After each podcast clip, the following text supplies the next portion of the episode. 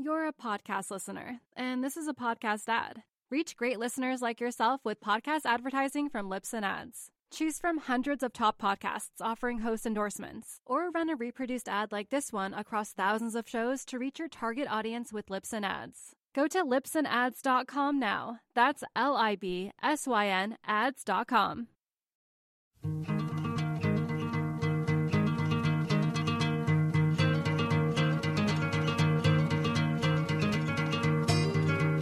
Hey, what's up there, Surf Splendor podcast listeners? Welcome back to the show. I'm your host, David Scales. Um, psyched to bring you today's episode with Gary Linden as our guest. And hopefully, by the time you're listening to this, the Billabong Pipe Master uh, event has started. It's today was day one. It was a lay day.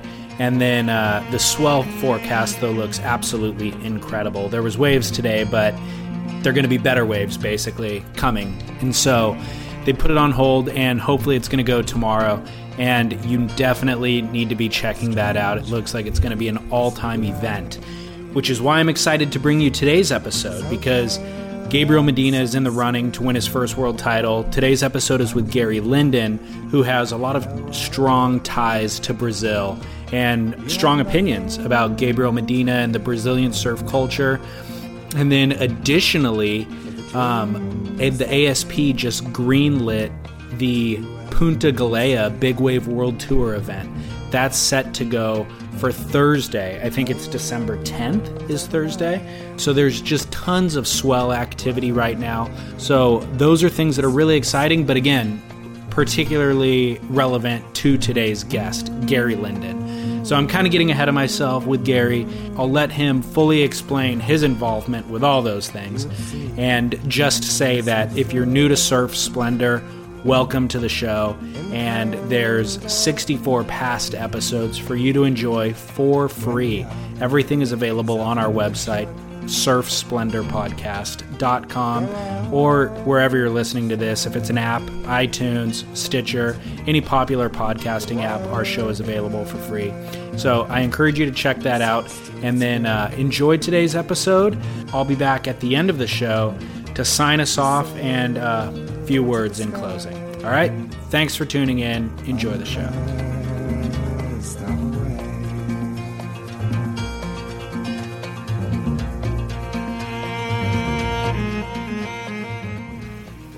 I, I started surfing at 12 years old. At 15, I was in my first surf club and I became the contest director. Oh, really? Yeah. At 15 as at well? 15. Oh, my gosh. So I started, uh, you know, learn how to rate the guys in our clubs. We had an A team and a B team. And, Right. And so we could go compete and then learn to judge. And uh, Was that in San Diego? yeah, or- in San Diego. Okay. I started out with the Las Olas Surf Club and 15, and at 17, I went to Windansea Surf Club. And I shaped my first surfboard at, at 17, and also organized the high school surfing championships for Windansea Surf Club in, in San Diego. Wow. So I, w- I went to the television shows, radio shows. I got learned about sponsorship, organizing everything. So my life has been surfing, shaping, and, and contests. All the whole with a blend of everything, and that's what's kept me going. So I see myself as a surfer. You do. First First and First foremost. and foremost, a Yeah. surfer. Good. Good. I, it's interesting that, like, there's a lot of shapers who actually don't surf. Or maybe they started off surfing, you know, and I always kind of wonder about that. I don't know if that's prohibitive in the learning curve of shaping if you can't go out and ride your own equipment. You know, I wonder about that relationship. Well, I probably wouldn't buy a board from them. You Oh, know, yeah. You know, unless, unless they had surfed. You know. Right. I mean, it's so integral to my surfboards. Yeah. Every board I make, I can ride. Right. You know, to a reasonable degree of Mm-hmm. performance. So, if it doesn't work, I'm not going to make it. So you've been making boards consistently that whole time? Well, I went to college at, at 18 for two years and traveled around the world a little bit after that. But by the time I started production shaping full time in Brazil in 74. Okay. So probably, you know, I shaped. The first year was pretty pretty busy because uh, I started making the first short bo- boards. You know, the V bottoms that went from Okay. nine foot to eight, and the shops weren't making them. So the only place you could get one was somebody garage shaping them. So did a lot of them, and then I went to college and you know dabbled a little bit, you know, but um, you know I didn't go full into time in the shaping bay till I second time to Brazil, and you know I had I was married and I had to make a living, so Yeah. jumped in the room. Um, prior to going to Brazil, like when you were based in San Diego and you first got into shaping boards, who were your mentors or inspiration at that time? Well, you know, the local guys like Mike Hynson and, and, and Skip Frye were the guys that really were, you know, influenced everybody in San Yeah. Diego. And Mike Diffenderfer came there late late in the, the 60s. And uh, Bob McTavish, uh, that was the first board I copied. Skip Skip brought it back from the Windansea Surf Club trip to Australia. And everybody in the club got to try it, and it was just like so different. I had to have one, so How so? oh man, it's just like we were riding nine foot, you know, some guys ten foot boards, and then cut the foot off a, a foot off the back of it, and just loosened the board up, and you know, incredible. These V, v bottom things, they are so hard to turn and so hard to control, but if you get it on a rail, they just off that full V, it just went straight up, and we were we were nose riding and you know trying to do these little turns, and all of a sudden these guys were just carving, and it was just different. I had to have one, so Yeah.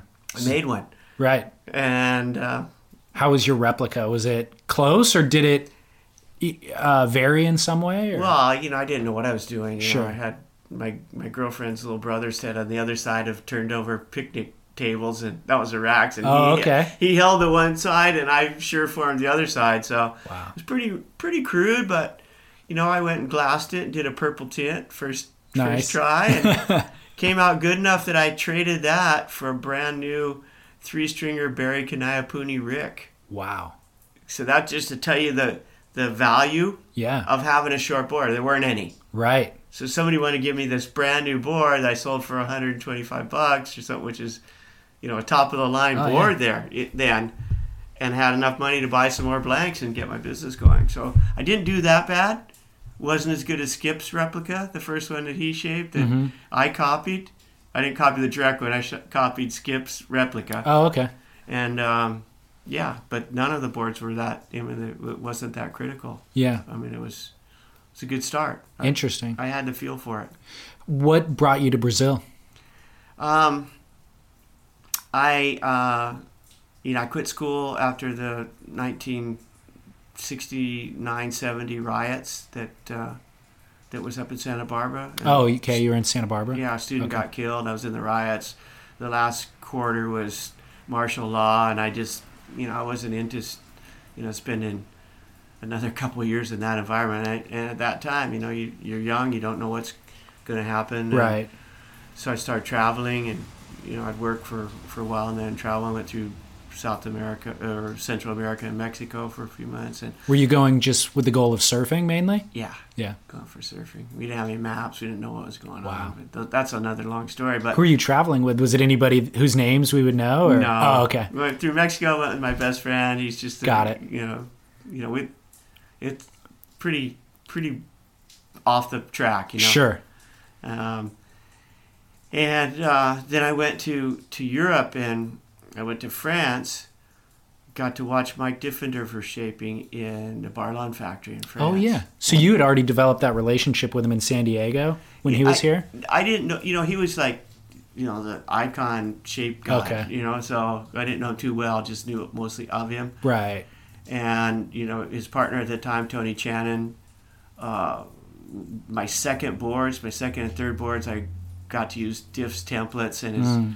you know, shaping his room and everything. You know, so I, I had a connection there, but we weren't friends. Yeah. But when I went, I went, I took a board I made. It wasn't just too, wasn't the right board, and Diff was shaping there, so I went and got a board shaped by him, and I asked if if I could watch, and he goes, "Yeah, go sit in the corner." And so on the days that that uh, there wasn't surf, I went and watched him shape, and he's the one that probably personally inspired me the most to shape to to to be who I see myself as a art as an artist. And Diff was an artist, you know. He wasn't just a shaper. I mean, I'm not going to go in there. I'm not going to go in and knock out ten boards a day anymore. You know, just not. I had to do it, but I never. That was just I see myself with the balsa boards, you know, and the wood boards, and creating, uh, you know, art with it. You know, and that's how how I've approached it always, Mm-hmm. and not, you know, whether I shaped the cleanest board or whatever, but I had the nicest form for my eye. Like Velzy always, and you read Velzy's book, he goes, "I'm a terrible carpenter. I see curves. I don't see straight lines." What was it about Diffenderfer that made him an artist as opposed to other shapers whom you had worked with? I didn't ever get to. I had never watched anybody really shape before. Oh, okay. You know, I I'd, I was self-taught, Yeah. so I did everything myself. But no, you know, he had a like a block of foam. It wasn't a blank that's just shaped, and he had to draw on the. He had to draw the rail line and draw drew everything, and Wow. just you know, just he was shaping to live, not living to shape. Mhm. just like the same with the surfing. Yeah. You know, he was traveling around the world, s- surfing and having a good time, and the way he could afford it was to shape. So he approached it differently. He wasn't in there to just bang out a bunch of boards. He was just like, okay, this is part of my lifestyle. I'm Mhm. an artist. Mm-hmm. You know, this is expression of, of who I am. You know, Yeah. you can feel it. Right. You can watch it and the way he approached it. And you you talked to Michel Barland, who the man invented the computer shaping machine, the Frenchman. Right. We later became a very good friend. Of, you know, I've gone back there, and good friends of the family. But of all the shapers that ever been there through there, Diff was the best. Really. Yeah. Wow. And they're you know, they just there was something special about him. Yeah. and how he approached it. And it just, you know, he would, you know, drawing lines and took his time and wasn't, you know, he was there for having fun. Was that his personality as well, though? I mean, outside of the shaping room, what was he like as an individual and a surfer? And Uh, he was, you know, I didn't ever get to surf with him. Yeah. He's a little, I don't know, th those some of the older guys didn't surf that much, but Mhm. he traveled around surfing and, and just, you know, like he, he had an orange Porsche driving around, for Yeah. right? So I mean, he's like, yeah, there's a flair to him. Everything. That's what I'm was a- wondering, yeah. a flair. To Yeah. him. And like, and I, and I, I, I'm watching him going, okay, you get two boards a day, get 20 bucks a board, and this, this 71, that was, Yeah. that was money, right? Right. You know, and he's rolling with a Porsche and yeah. at the steakhouse at, at, the, at, at night where everybody's hanging out, he's got a bunch of friends and, Right. you know, everybody wants to talk to him, and that's pretty good. That's a pretty good uh, thing to be, you know. Totally. You know. So um, you ended up in Brazil then after France at some point? Yeah, he made me this magic board. To this day, it's probably one of the best boards. It's, it's the best board anybody's ever made for me. What was it? Uh, it was a seven foot uh, round pin, single fin, Okay. and it could ride two foot to, you know, fifteen foot Hawaiian. Okay. Size. I mean, just and I served France and I served Portugal for a month, and then went to the Canary Islands for a month. And from the Canary Islands, I wanted to sail. I'd, I'd gone, well, you know, I'm going to go back to school. Um, so the sailing route was Canary Islands back to Florida. Okay. So I thought, yeah, well, I want to sail. And I would go down every day to the docks trying to get a boat. The only boat I could get to crew on was this old beat up boat going to Brazil. I thought, well, whatever. I looks pretty cool. I remember studying Brazil in sixth grade. Yeah. I want to go see what it's like. Yeah.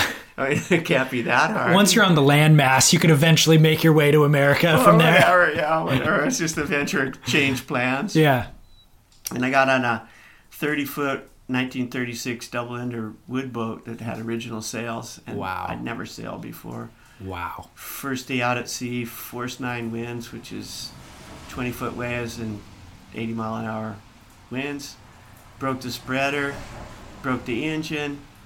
We limped into Cabo Verde's, ate more food than well, we were getting the spreader fixed. We were Yeah. there for a week.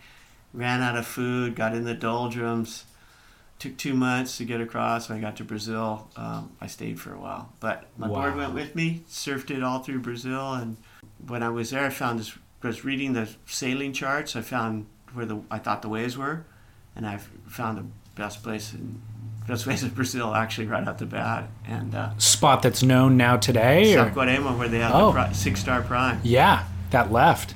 Well, it's a left when it's big, and it's Okay. It's a right when it's Yeah, yeah, that's true. Yeah, yeah. It- So it's but it's incredible wave. Were there people surfing it there? There Or people then? surfing, but nobody lived there. I was Okay. one of the first to live there and actually surf. So Wow.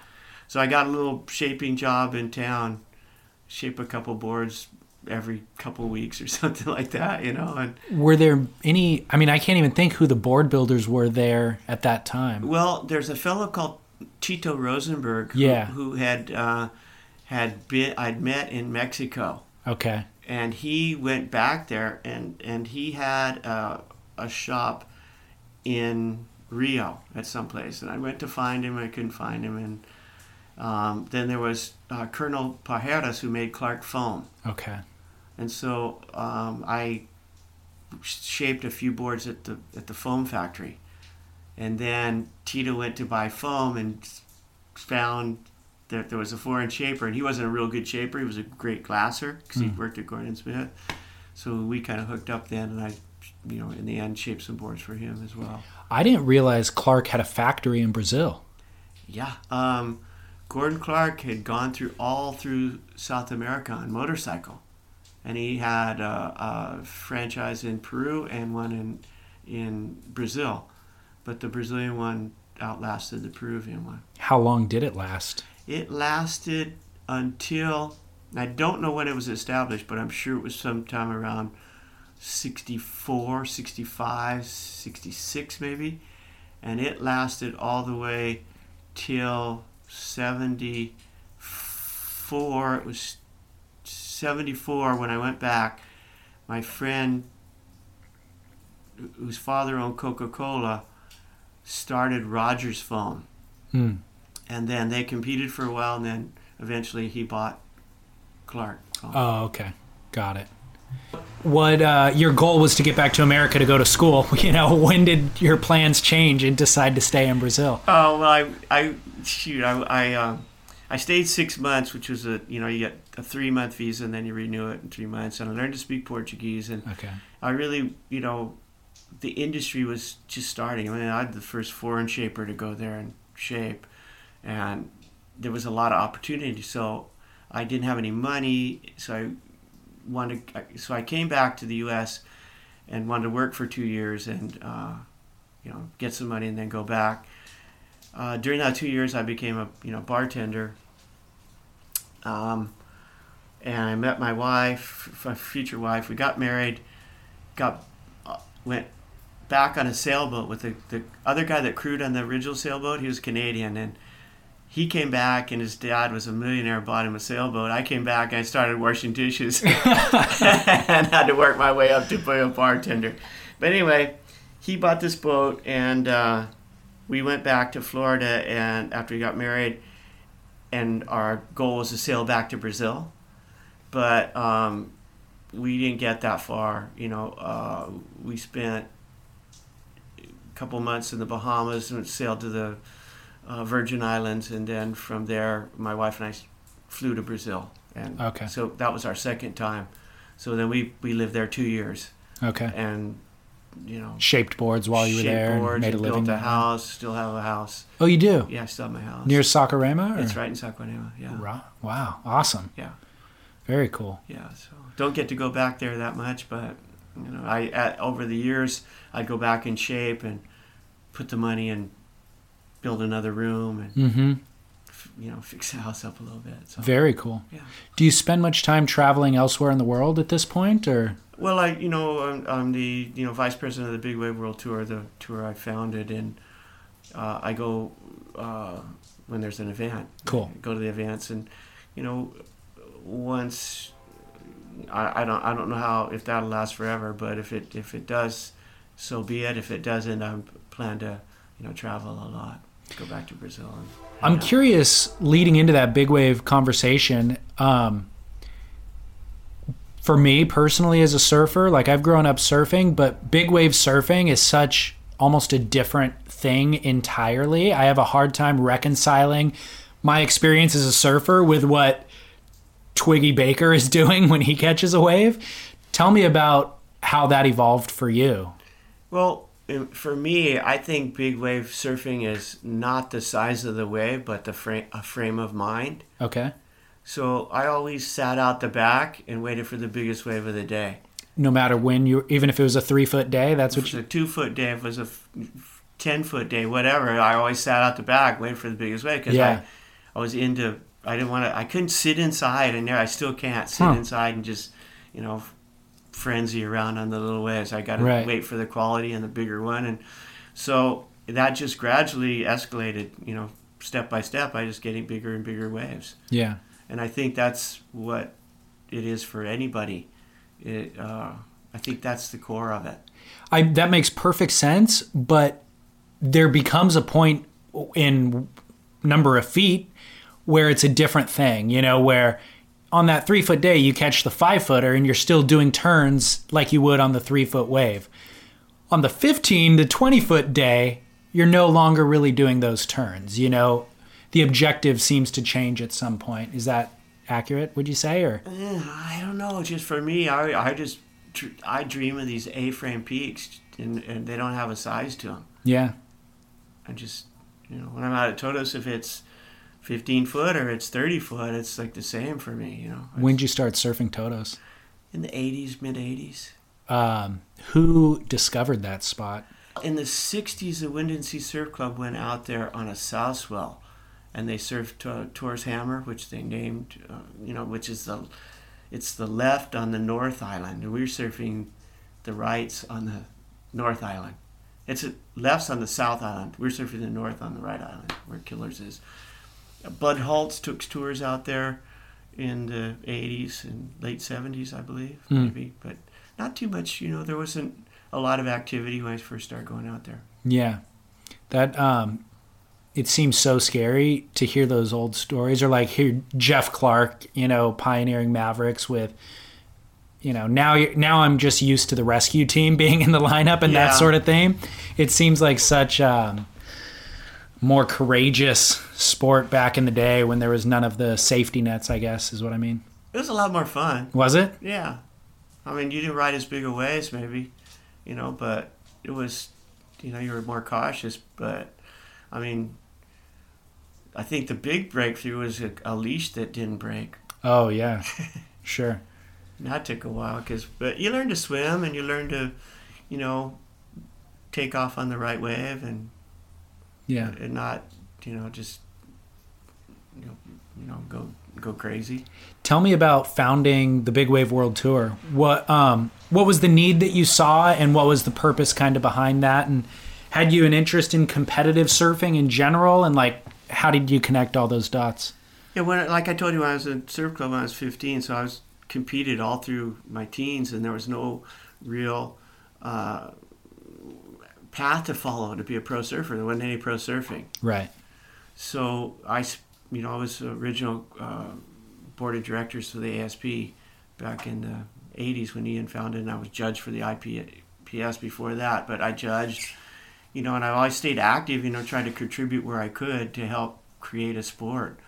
And I worked for 18 years with the ASP as a volunteer on the board and was the president in the end. And when they moved to Australia, I suddenly had uh, a lot of free time on my hands, Mhm. and and it was up and running.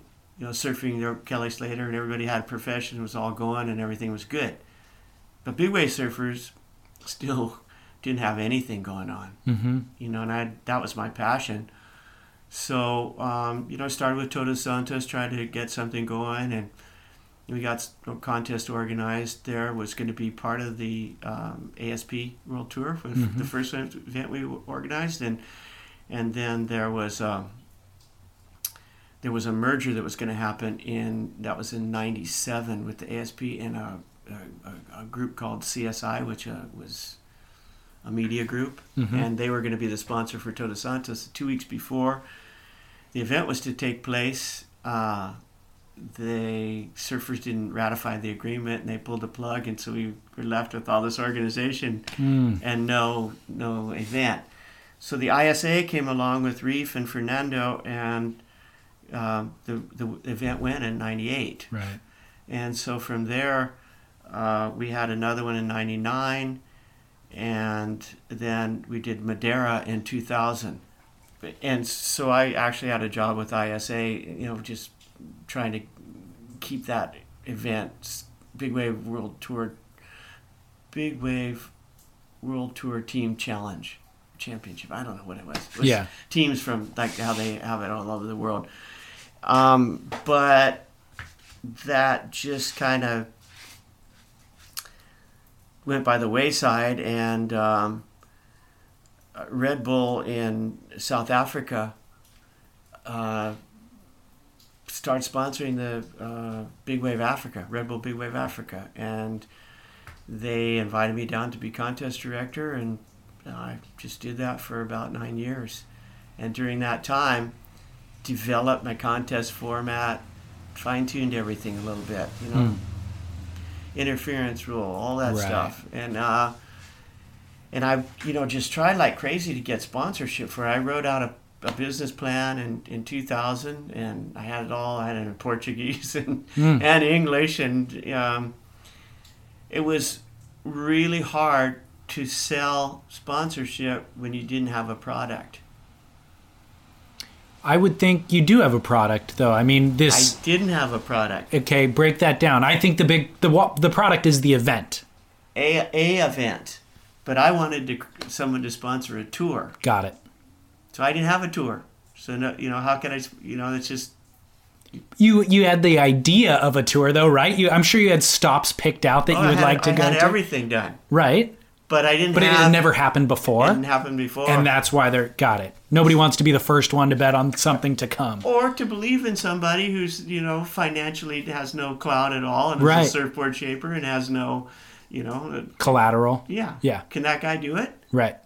Who is this guy? Right? And so I it was in South Africa, oddly enough, and I was watching the Breaking Down the Doors, Yeah. uh, Busting. Busting Down the Doors, Yeah. yeah, uh, about the formation of the IPS. Mm-hmm. And uh, I'd been around at that time, and I just a light bulb went off in my head. Okay, I don't have to find fund all these t- events. I just have to link them up and and do a ratings. So that's what I did. I just went to all the events that potentially could have an event or had an event, and you know, like we had we had Todos, we had there was an event in in Peru. Um, along with Ramon and Quiksilver, we created uh, the ceremonial. So I had Chile, Peru, uh, Mavericks had an event, or you know, so I got Mavericks and Todos, and all of a sudden I had a tour. Wow. And what year was that? It was in 2009, 2010. It's a lot of years in the making. It took me, yeah, it took me about uh, 20 years, 15 years. Hard Wow. work. And that uh, was the Big Wave World Tour. And then the ASP came along and decided to partner with you as well, right? Yeah, and that happened after we'd crowned five world champions. Five world champs. Wow. So this is our first year with- the ASP Good. Wave. How do you feel about where it is currently and the direction it's going? I'm super stoked. You know, Good. it was really, really a positive thing for me. I'd got to the point where financially, uh, you know, I, I just couldn't car- afford to carry it. It was, you know, it, it was, it was taking all my energy. I couldn't run Linden surfboards any anymore, so I had almost no money coming in and putting all my energy into doing the tour, and I couldn't take it to the next level, which the ASP's able to do. You know, Mhm. bringing it to the public with their great webcasts and everything else. So. Right. I mean, it's it's it's on the verge of of being everything I dreamed it would would be could be. When you're hiring for a small business, you want to find quality professionals that are right for the role, and there's no faster or effective way than through LinkedIn jobs. Your time and capital are precious, and there is a powerful resource that can help you focus on what you're good at and integrate people into your team seamlessly to help grow your business. LinkedIn Jobs has created the tools to find the right professionals for your team efficiently and for free. LinkedIn isn't just another job board. Everyone is already on LinkedIn with their resumes and references, and now LinkedIn has designed a hiring platform to connect you with candidates specifically qualified for the job that you post about. More than a billion professionals meticulously organized to connect people by skill set to help us all advance our position.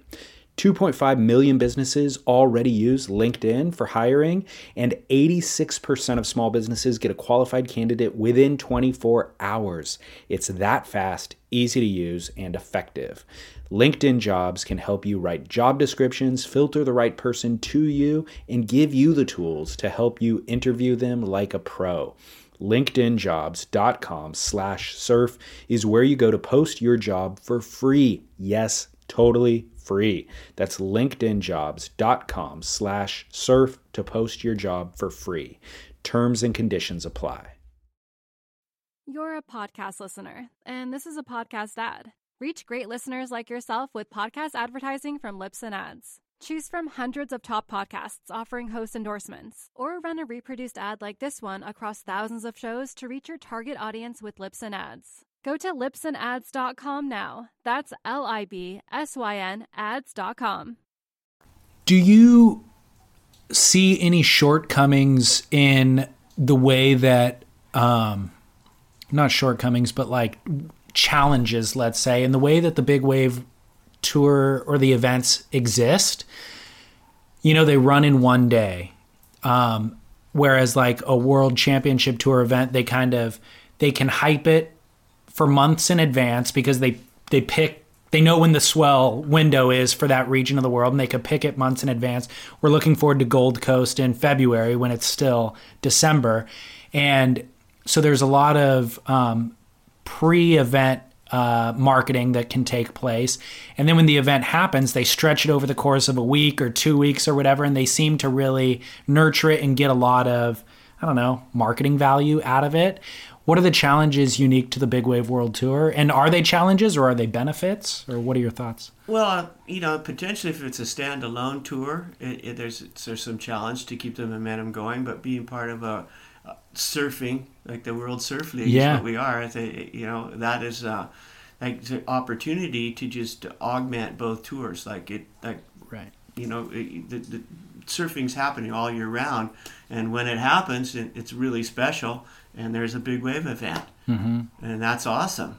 You know, we have a, a, southern hemisphere leg and we have a northern hemisphere leg. We have three events at each leg, and then wherever the swell, like right now, I'm watching their swell and coming next week in Spain, coming for Pe'ahi and coming for Todos, and our qualifying event in Oregon. Yeah. So what are we going to choose? You know, so we're really having fun playing with it. Yeah. You know, my call that came up, I have to talk to our event manager in uh, Pe'ahi. Oh, okay. At, at once to discuss what's going on there. So awesome. So it's really, I think it's really cool. Like it preserves the excitement. Big wave surfing is really unique. It's not something that you can plan. Right. Part of the mystique is you, this, the athletes have to be ready on a 24/7, 365 basis, mm-hmm. and we do too. You know, we, mm-hmm. we take a couple of weeks. We take about total. We take a month and a half off between each season. That's the only time when we can actually plan something right in our life. Like you know, with a wife or a girlfriend or right. you know. everybody who doesn't care about surfing. Yeah. what about you said the original Todos event was supposed to be part of the CT?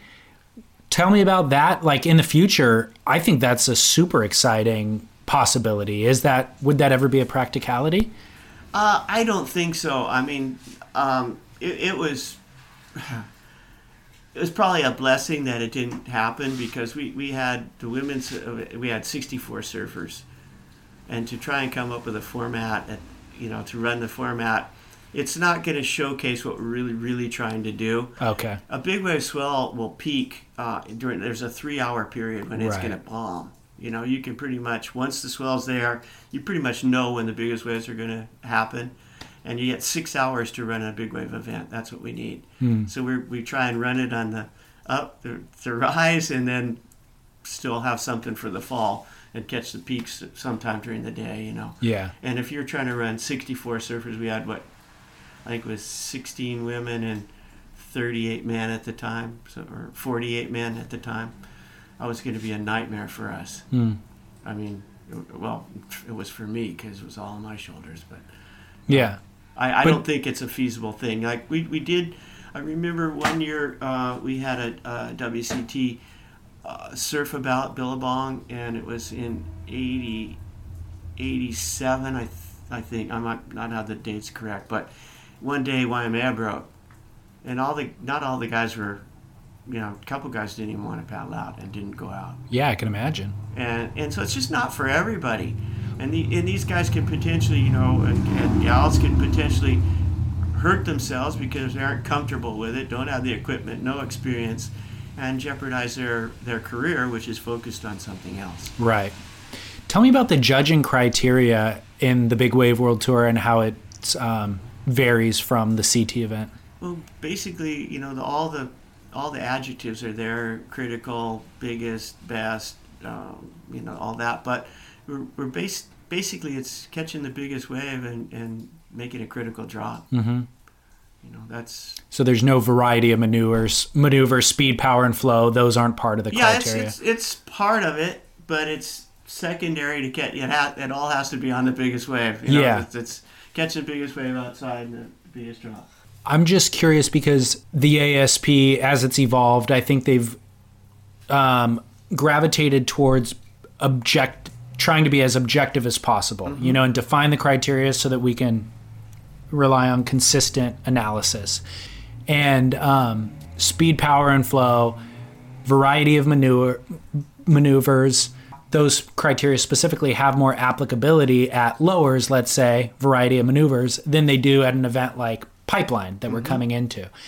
And I know that they weigh parts of the criteria differently for those events, but that's, I think, where there's a bit of subjectivity where then the internet viewer can analyze Mick Fanning's roll in nine point ride that he got last year versus Yaden's late drop that he had to knife into and say, hey, I think Yaden's was more critical and that should have been scored higher than the roll in, even though the roll in was longer. You know what I mean? Same thing, big waves. Okay. Okay, so what's the emphasis at pipe? Barrel.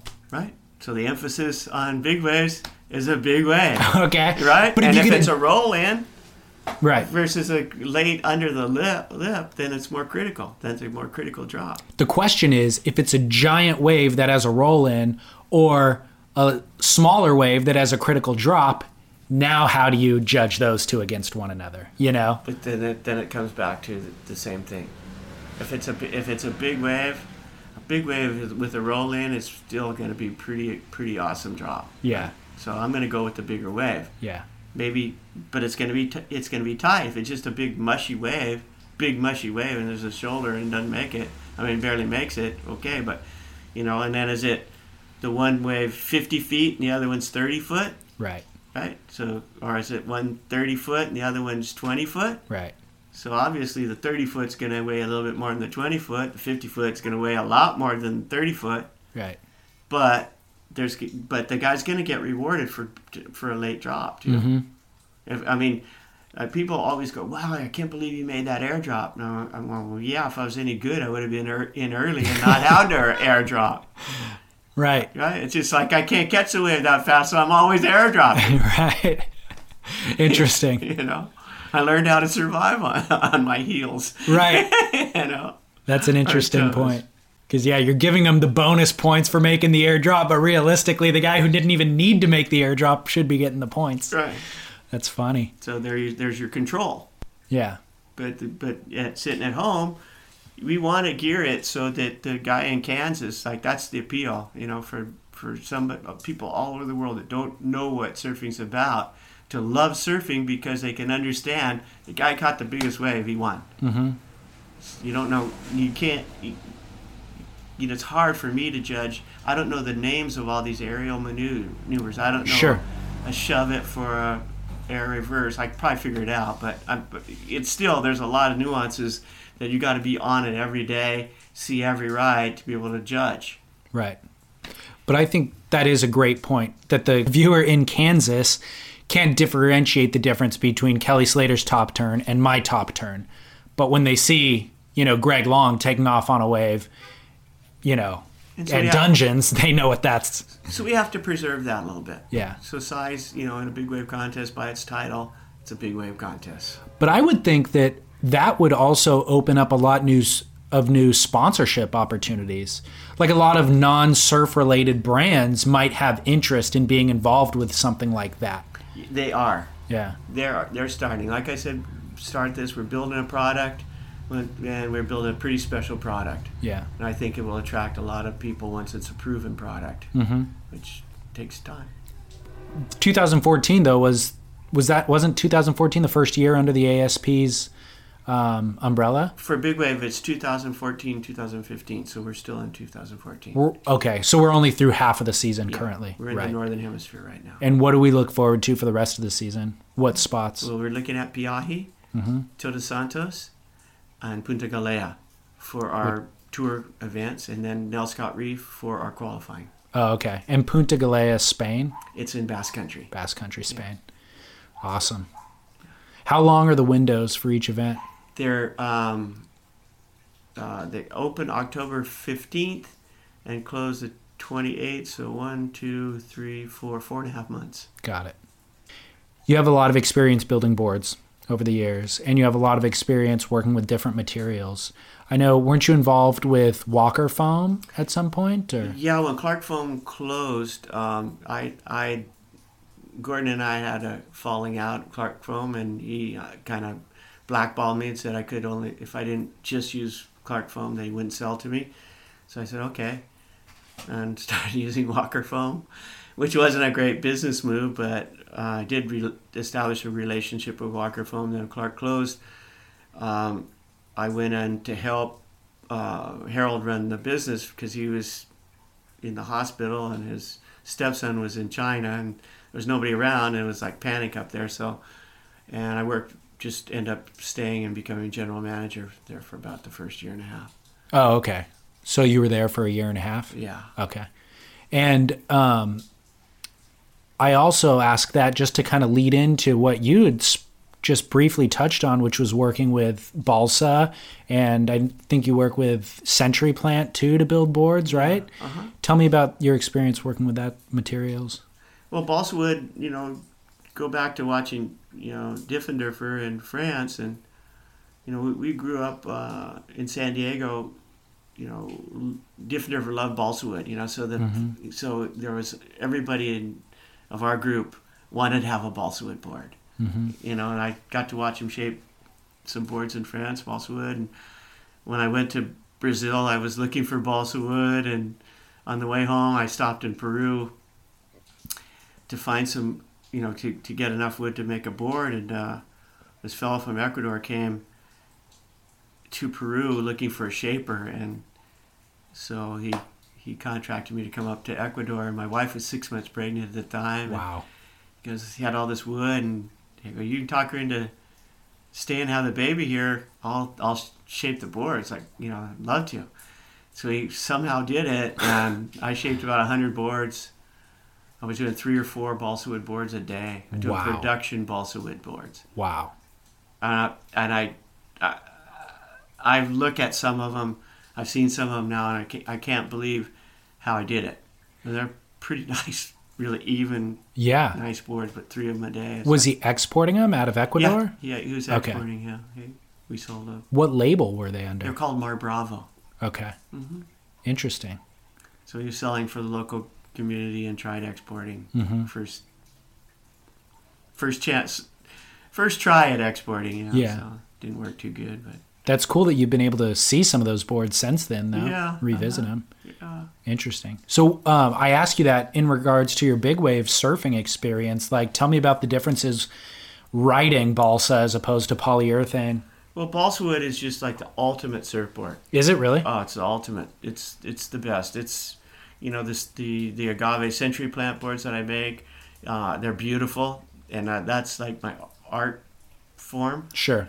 Uh, but they're very porous and they soak soak up the water. Really, I think balsa's a tighter grain. Soak up the resin, soak up the soak up the resin. They soak up the, the water too if they get a ding. But Oh, the yeah, balsa's yeah. a little tighter cell or quite a bit tighter cell, so it it it'll soak water, but it, it takes more time and. Um, it just doesn't flex, so it doesn't dissipate energy. So in big waves, when you're riding a 10 foot board, you don't lose any speed. It just get just all I have to do is stay on it, and Hmm. it almost rides itself. Catches waves early, has this tremendous glide. Hmm. A longboard, same thing for a longboard, perfect for nose riders because they don't they don't flex. right. So you, when you you'll notice if you paddle a longboard out through two foot surf, go through it flexes when you go through Little the wave. chatter, Yeah, kind of. boom, boom, you know, Right. just going through a two foot wave. Right. So imagine what that happens when you're on a 30 foot wave. It's it's a lot. Yeah. And to compensate, we have to glass the foam boards with so much cloth, put a big wood stringer, they get heavy, and then they don't flex quite as much. They still flex though, Yeah. and they still break. The balsa wood board, I put a little bit of cloth on it, four ounce cloth, so I can actually make a lighter balsa wood board than I can a, a gun. Once I get over seven foot, I can get pretty competitive. Under seven foot, you know, you don't. The, the boards are so so light with foam. It's hard to get that light. I did make a a five pound um, board for Kolohe Andino, balsa wood board, a, a six footer for him. Oh, okay. You know that, but that's just rare. Well, yeah, you were saying uh, balsa's the ultimate surfboard material. Is that specifically for boards over seven feet, or do you, does it have a lot of value under seven feet too, like for short boards, basically? For short boards, it's like the, there's, there's about a pound of weight that makes a difference, and it and if you're so if you're a top pro surfer, probably it, that's going to be too much. If you're just a recreational surfer, you're, it's going to be borderline. You might like the foam board a little bit better because small waves, I do like the flex. That's what I was gonna ask. I do like the flex. yeah. Uh, and in balsa wood, you've you've got to have the perfect rocker. You know, the Okay. rocker's got to be because of what happens in a in a foam board and a short board, where you you ever ridden a board and then you, and you didn't like it and then you moved your feet around and all of a sudden you liked it. Yeah. Put a foam board on a waterbed and stand on it. See what happens to the rocker. Changes. Yeah. So when you move your feet, you change the rocker. Right. Uh, and so that's how you can uh, adapt to a foam board that you know get accustomed to it. you know. Right. Um, the one thing about balsa wood that it, that is goes across the board is it'll last for a lifetime. Hmm. Doesn't break in half. Repair it. If you if you beat up the glass job and got too many repairs, you strip the cloth off and reglass it, and you got a brand new board. So the hull's pretty much a lifetime experience. Interesting. Um, Why don't you see more of the big wave world tour guys riding them? Uh, probably not their their knowledge. Um, I've loaned uh, one of my boards to Anthony Tasnik in Peru, and he got second. I loaned uh, one to Peter Mel at the one that got lost at sea. I'm sure you heard about that. The, I'm not sure. we had the, the event in 2010 at Nelscott, and it was big. It was like, you know, 40 to 50 foot faces, and I loaned Pete my 10.6, and the cord broke, and it went out to sea, and was lost for nine days. It went up. I put a reward out, and it washed up on a beach 60 miles to the north. No. Yeah, but before he did that, he got a 10 point ride uh, on it. And another one of my balsa wood boards was, and that event was used by Carlos Burle, Marcos Montero, and Jamie Sterling. And Jamie rode it in the finals. So like each heat, they would pass it off to the next guy, basically. Yeah. Crazy. Yeah. so, and then the, in the price, you know, that, you know, I mean, They're not cheap. they're not cheap. Yeah.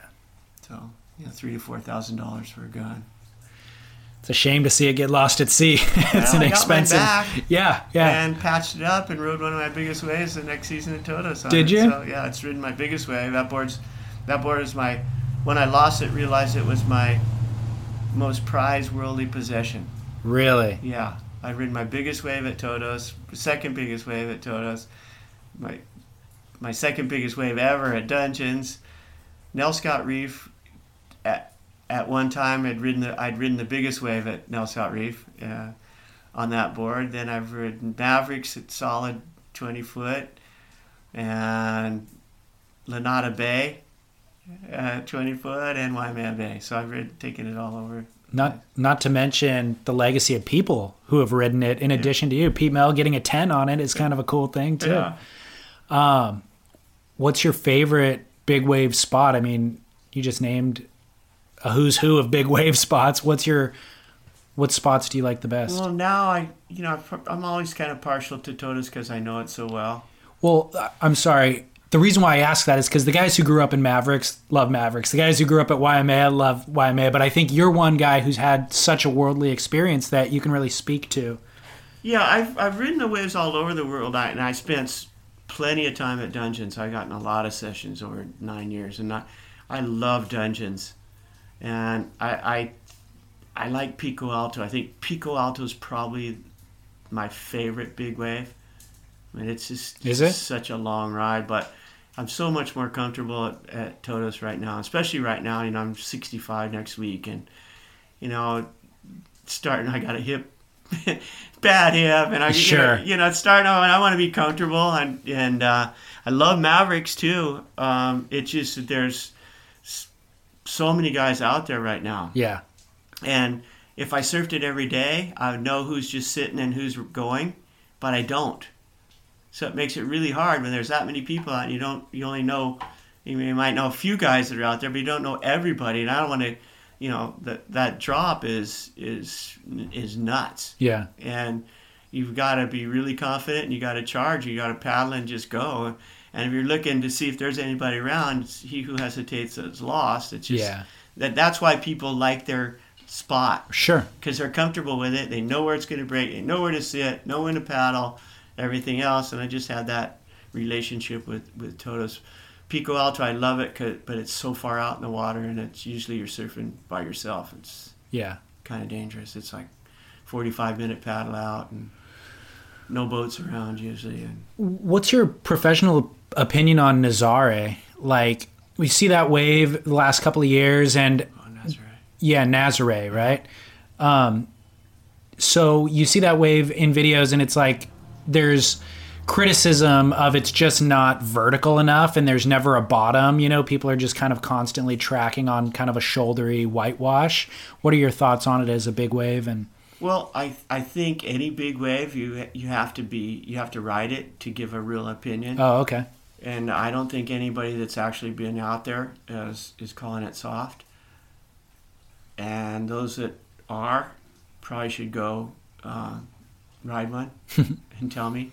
well, does it have the potential to fit into the Big Wave World Tour at some point? I'm point? not so sure. Um, you know, it's all toe toe in at this point.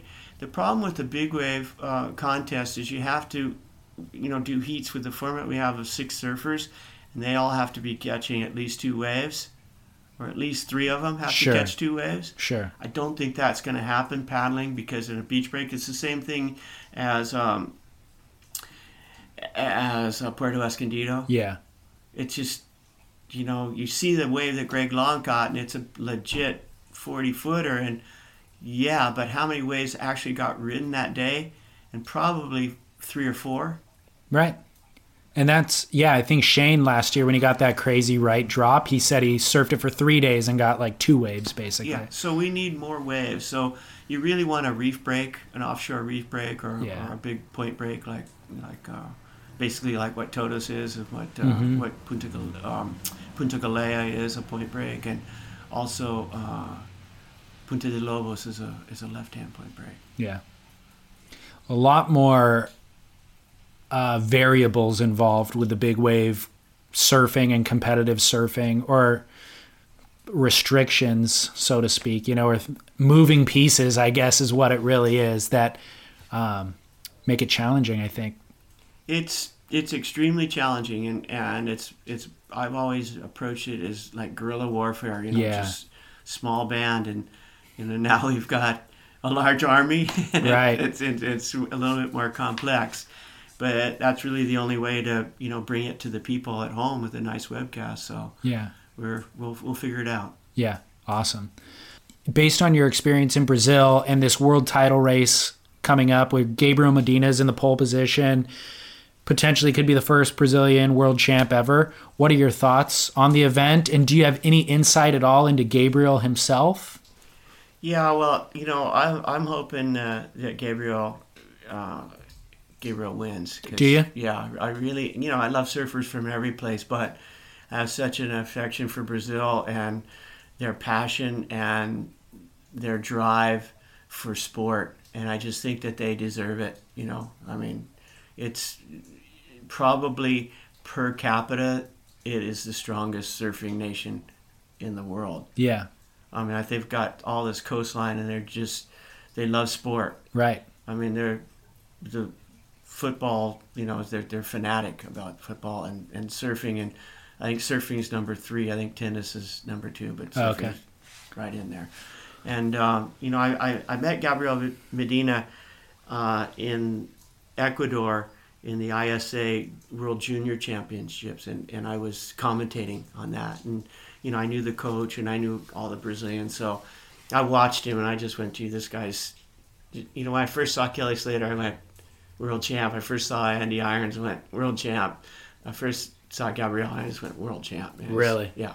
He's 15, and he's just all of those people that I just mentioned, Andy and and and uh, and Kelly, when they surf, they the board is just part of their body. Yeah. It just it, it feels like an attachment. They're never, you know, it's just like a, a limb or something, and it, and that and that's how Gabriel was, and and you know I got to go in to the the meet with the you know team after that and, and their with the coach and introduce the kids and they were just so tight you know all, mm-hmm. all of them were just they were a team and that's what Brazil has over Mexico for for say Mexico's been surfing longer and got better waves and there's no world champion in that future right now mm-hmm. you know and, and they, because they're all it, state you know like it's all our local community they don't see the bigger picture Okay. they see Mexico Interesting. Brazil sees Brazil Right. they're all they're gonna win. You know, we're, we're surfing against Peru. We're gonna stomp you guys. Australia, it's all of us. You know. Yeah. And the, the Gabriel's just such a nice kid. Is he? Such a good vibe and such just a warm, genuine person. And um, you know, I just think he's gonna be, you know, a great champion. And you watch him um, when he you surf when he surf uh, when he surfs the heat. Um, Teahupo'o, you know, this year is just like he saved the best for last. Hmm. What a competitor! He didn't fall to the final, Right. right? He he was going to win, Yeah. and those weren't easy waves. you know? No. Why do you think Brazil gets such a bad rap?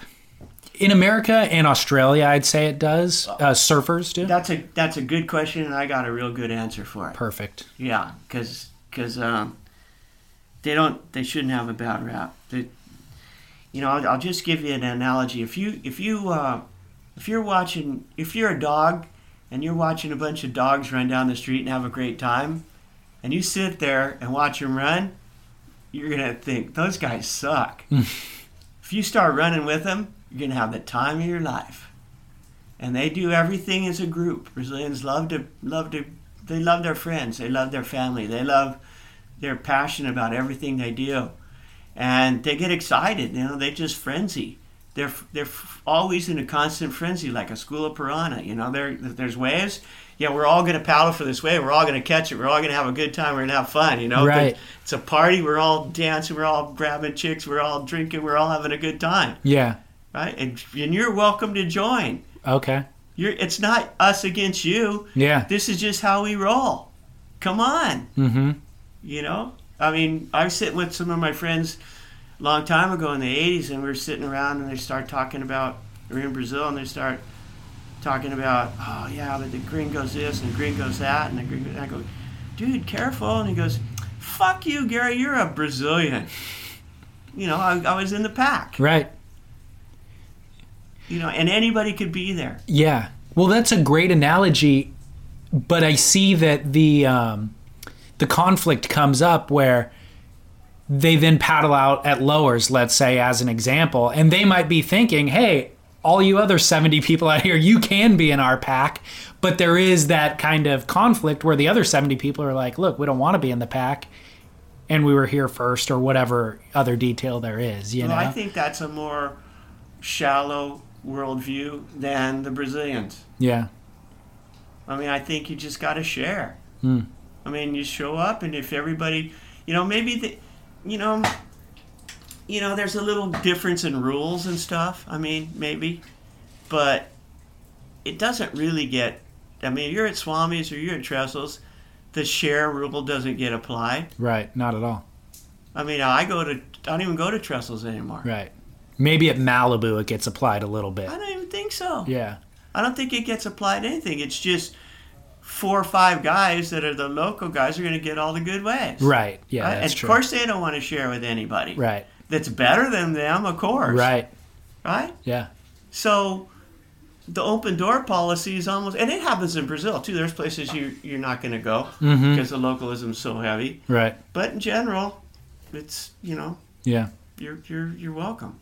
Well, I think that that um, the passion for sport and the tenacity that you talk about could definitely be infused into some of our American youth surfing culture. You know, like I think we have kind of this culture of entitlement, and it hasn't reflected great in their competitive prowess.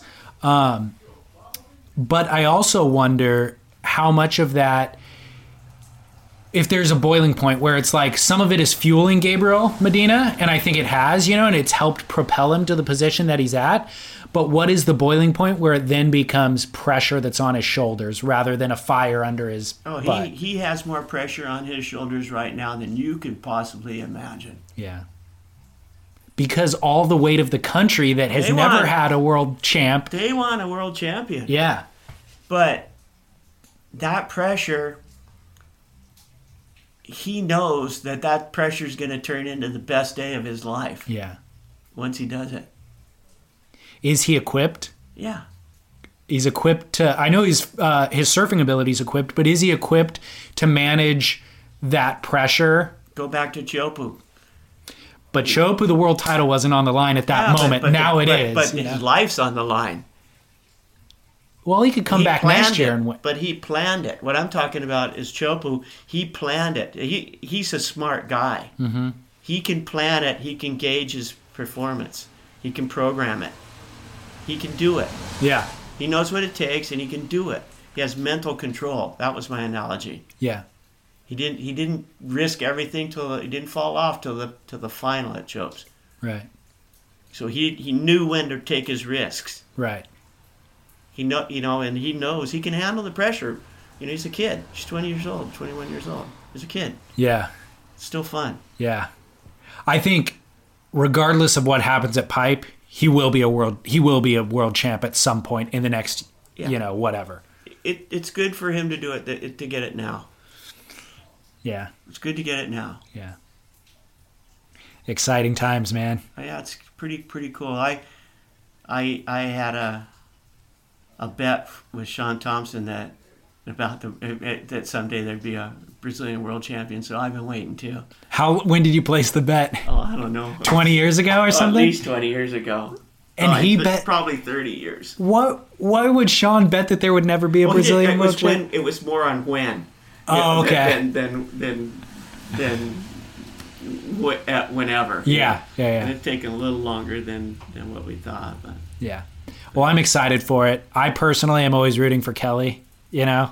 And I, like, I, I was telling Scott Bass this actually, where it's like, I actually want Gabriel to win because I think that that would inspire Kelly to continue competing. He's got a contender, just like Andy did, you know, where it's like, this is my nemesis, and I can go head to head with this guy for the next five years.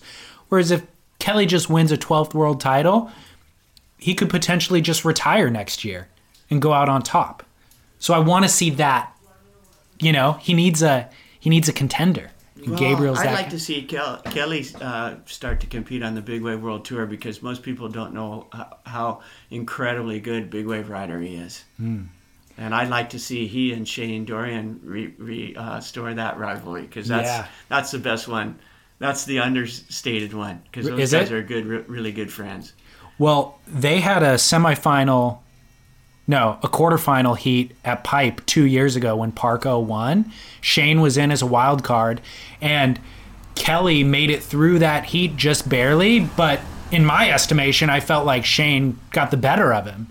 And I think it's like if you're going to beat the champ, you have to knock out the champ, and so they let they gave it to Kelly kind of. But really, I thought Shane surfed backdoor better than Kelly did. You know, it was a backdoor heat. Um, so I would love to see that too. So, do you think that Kelly would actually pursue the Big Wave World I Tour? think he might. I mean, it's it's one thing that he uh, he always says he's would like to compete. We invite him, and he's like to compete, but he's on conflict. and He's focused on the on the WCT. Um, He's done the Eddie a number of times, right? done the Eddie. That the year that uh, Greg Long won, he got second, Yeah, that's right. and all the rest of the top five finishers came in the last. Were in the last heat of the day when the swell pumped, Mm-hmm. and that's the format of the uh, Eddie allows for that. But Kelly was technically, in my opinion, the best surfer of the day. Didn't he get a perfect way, a perfect score? I think he did get a ten. Yeah. There were a couple of tens thrown that day, but his was thrown on technical, not size of the wave. Right. I do recall that. Yeah. Um, and he, you know, he's won, he's won the Eddie. Right. He's got second at Mavericks, Mm-hmm. albeit a long distance second from Flea that year. But Wouldn't that be interesting though if he did commit to the Big Wave World Tour after his CT retirement? I, I think there's a possibility that that's that's what we're hope that's what I'm hoping for. I think um, he's got plenty of rivalries, just not just uh, Gabriel, but I think John John's Oh. probably a bigger rival than than Gabriel would ever be. Gabriel would be the Rob Machado, and you know the goofy foot that's contrasting style. It's gonna be hard to beat, but John John's gonna take it to him. John John's the Andy. Yeah. Yeah. Awesome. Well, I've uh, overstayed by seven minutes. Oh boy, I'm late for my call. Thank you. Thank you. Oh, you're welcome. That was that was enjoyable. I never felt magic crazy as this. I never saw moons, knew the meaning of the sea. I never held emotion in the palm of my hand. I felt sweet breezes in the top of a tree, but now you're here. Brighten my northern sky. You can learn more about Gary's surfboards and even get in touch with him through his website, lindensurfboards.com. Although he's probably en route to Spain right now for the Punta Galea event. Uh, but we'll also have a link to his website on our website, surfsplendorpodcast.com. And of course, if you want to watch that Big Wave World Tour event, go to aspworldtour.com. They'll be streaming everything live, but they'll also have recaps and a heat analyzer so you can watch the entire event after it airs for free on demand at aspworldtour.com. And of course, the big grand finale showdown of the ASP Men's World Championship Tour at Pipeline is happening uh, this week that we're recording this episode. And uh, really, I mean, just the highlight of the year. It's what it all comes down to. So definitely check that out. Thank you so much, Gary Linden, for taking the time. He was actually fielding calls. Uh, you could probably hear his phone buzzing throughout the interview, and he was kind enough to actually not even pause the interview and just deflect all the calls, let them go to voicemail. But I mean, literally, it's a who's who of uh, big wave world tour surfers and important people and decision makers with the ASP that are trying to get a hold of him because obviously as he mentioned Pe'ahi was potentially going to happen and a number of different events throughout the world. So busy busy time for Gary during the recording of this. So huge thanks to Gary. And of course thank you to the listeners to you for tuning in to Surf Splendor and more importantly just for sharing the show. I always say that you know we are reliant upon you to help grow the show. And if we want to attract exciting guests like Gary himself it's important that people are listening to the show. You know Gary's not going to want to come onto a show that's going to be broadcast to 3 people. But the fact is we've been able to attract guests because you guys are spreading the word. Todd Glaser emailed me from Hawaii and said that he had a number of people who have come up to him in Hawaii saying that they really enjoyed his episode. So that's great feedback for us to receive. It's great feedback for Todd, and he's got an amazing network of friends who he'll be able to recommend to us as well. So continue spreading the word, help this thing grow, and uh, that is all that we ask of you. We'll continue producing the content. So, thank you once again for always listening and always supporting. I'm your host, David Scales, saying, until next week, ciao.